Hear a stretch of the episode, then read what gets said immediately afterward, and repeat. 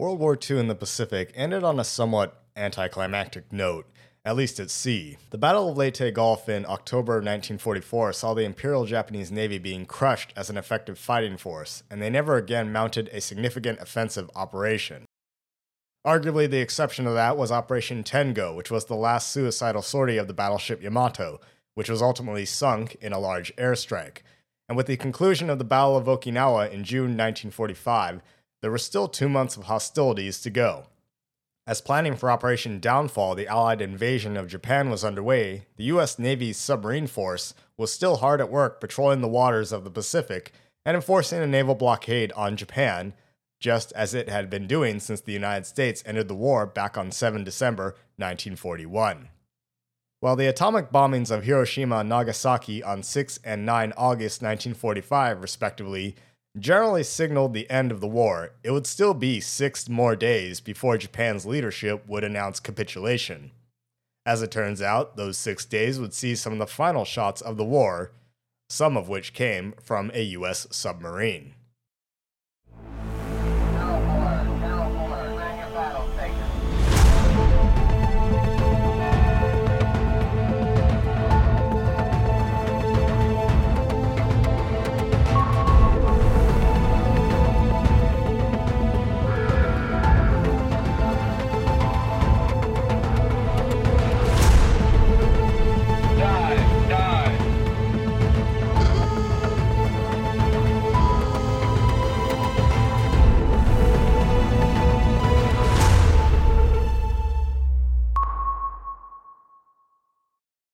The final submarine battle of World War Two was fairly conventional by most standards. It involved a submarine and a few surface ships. The combatants were as follows. U S S Torsk, S S four twenty-three, is a Tench-class submarine. Her World War Two career was fairly short, as she was commissioned in December nineteen forty-four and only did two war patrols before the war ended. The Tench-class submarines were a further refinement of the previous Baleo-class, with rearranged fuel and ballast tanks. Additionally, they had the latest models of machinery and equipment, and notably, new slow-speed direct-drive electric motors which eliminated the need for bulky reduction gears.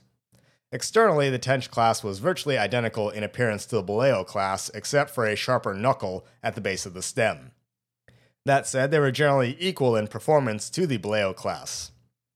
Standard displacement for a Tench-class submarine is one thousand five hundred seventy tons surfaced and two thousand four hundred fifteen tons submerged.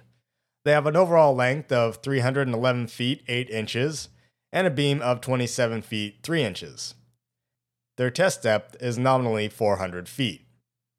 For a power plant, they are powered by four Fairbanks Morse thirty-eight D eight point five ten-cylinder diesel engines, providing five thousand four hundred shaft horsepower, which power four General Electric main generators.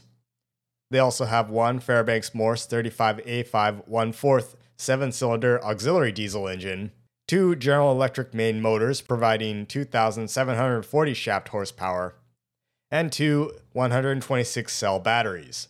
They have two shafts. In terms of maximum speed, they can do twenty point two five knots surfaced and eight point seven five knots submerged. They have a range of eleven thousand nautical miles at ten knots. For armament, they're generally armed with one to two five inch twenty-five caliber deck guns. They have six bow and four stern torpedo tubes, and they can carry a, a maximum of twenty-eight torpedoes. However, they can also carry forty mines maximum, with two mines in place of one torpedo. Nominally, they would have a crew of eighty-one. The other combatant were Type C Kaibokan. Kaibokan itself literally just means sea or ocean defense ship.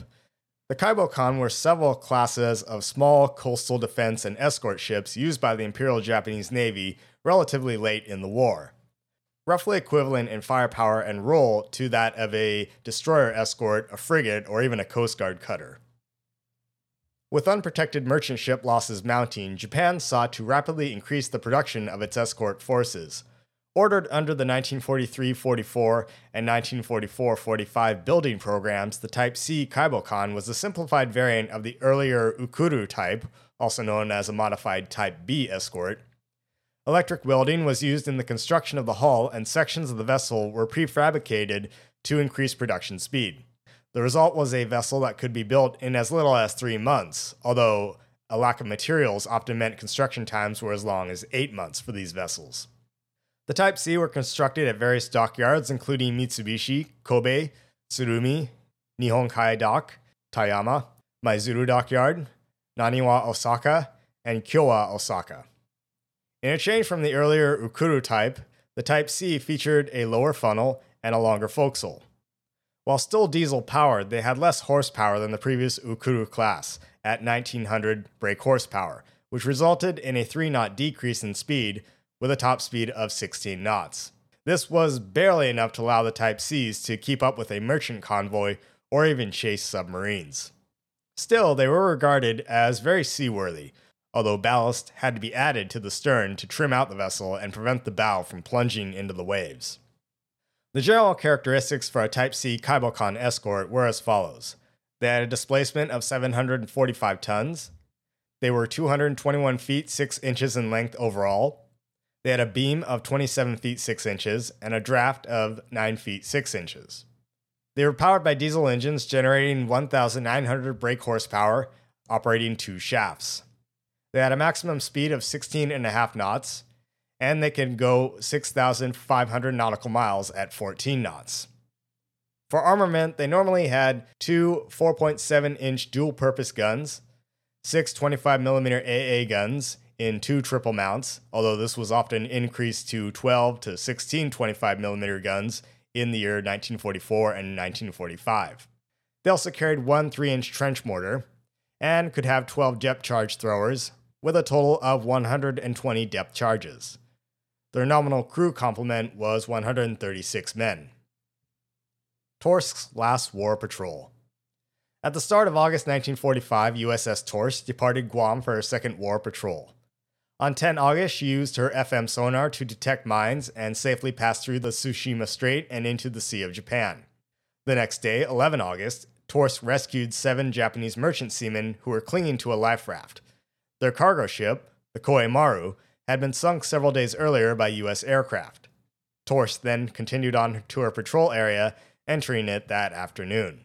At oh eight thirty on the twelfth of August, Torsk was submerged at periscope depth and torpedoed a small coastal freighter near Dogo Island, scoring her first kill of the patrol. The following day, the thirteenth of August, Torsk sank the freighter Kaiho Maru and pursued a larger cargo vessel that managed to escape to the safety of Wakasa Harbor. On the morning of the fourteenth of August, Torsk sighted a larger cargo ship off the town of Amarube, accompanied by the Kaibokan number thirteen escort vessel, and pursued it as it headed east. A further three miles east, as the freighter approached the town of Kasumi, Hyogo, Torsk fired a Mark twenty-eight acoustic homing torpedo at the escort at ten thirty-five.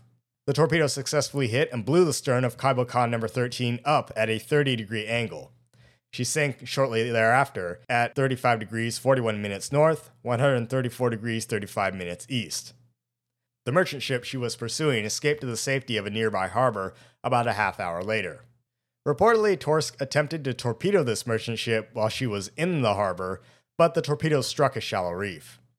Around twelve hundred, another escort vessel, Kaibokan number forty-seven, approached and located Torsk on her sonar.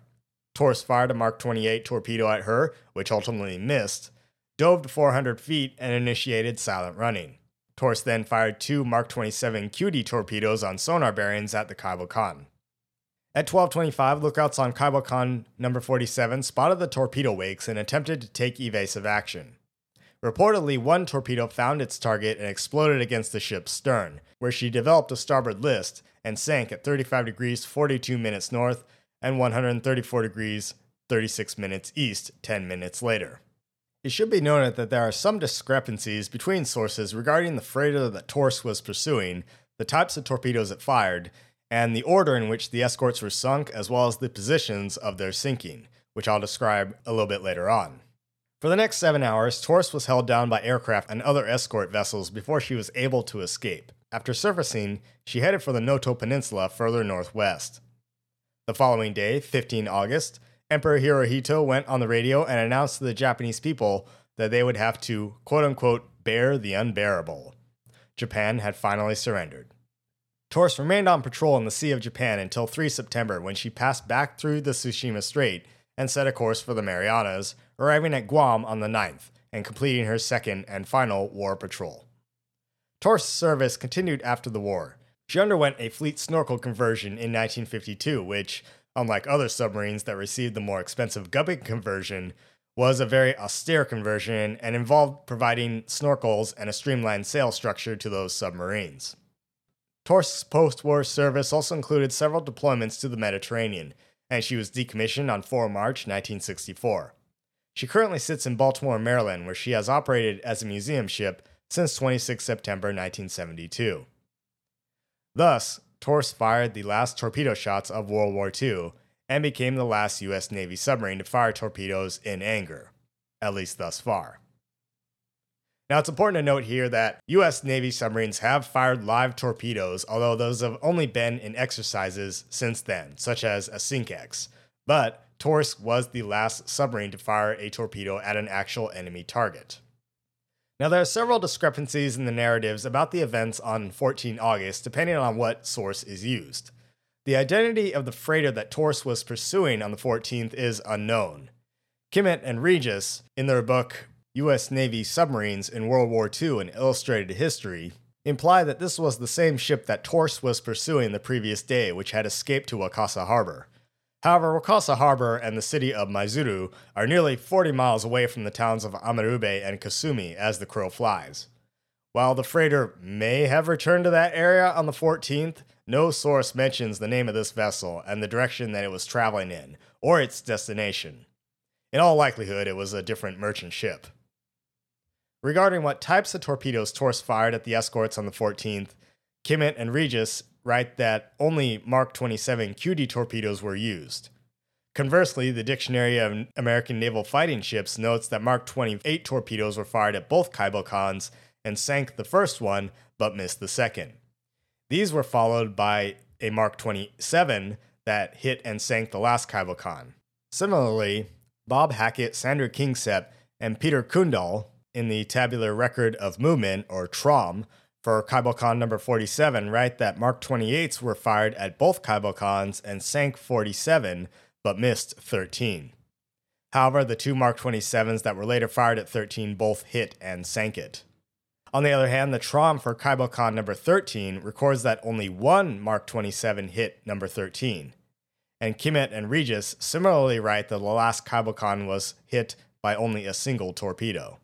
The order and position in which the Kaibokans sank are also disputed. Both TROMs from combined fleet dot com note that number forty-seven was sunk first, followed by number thirteen. In contrast, Kimmett and Regis say that thirteen was sunk first. The table on the blog post I wrote shows the coordinates of the sinkings given by various different sources, as well as a map where I've calculated out the coordinates for those sinkings. Strangely, as seen in the table and the map, the TROM for number forty-seven, as well as the official chronology of the U S Navy in World War Two, the Wikipedia article for number forty-seven, and Hans-Georg Jenschura, Dieter Jung, and Peter Mickel's book Warships of the Imperial Japanese Navy, eighteen sixty-nine to nineteen forty-five, note that either Kaibokan number forty-seven or both ships were sunk at the exact same coordinates, as I've indicated by a green marker on the map. It's highly unlikely that both ships were sunk in the exact same spot. The TROM for number thirteen, as well as the Wikipedia article for Kaibokan number thirteen, gives different coordinates for both ships, as can be seen by the red markers on the map. Now, I've gone with these positions and the red markers in my above narrative.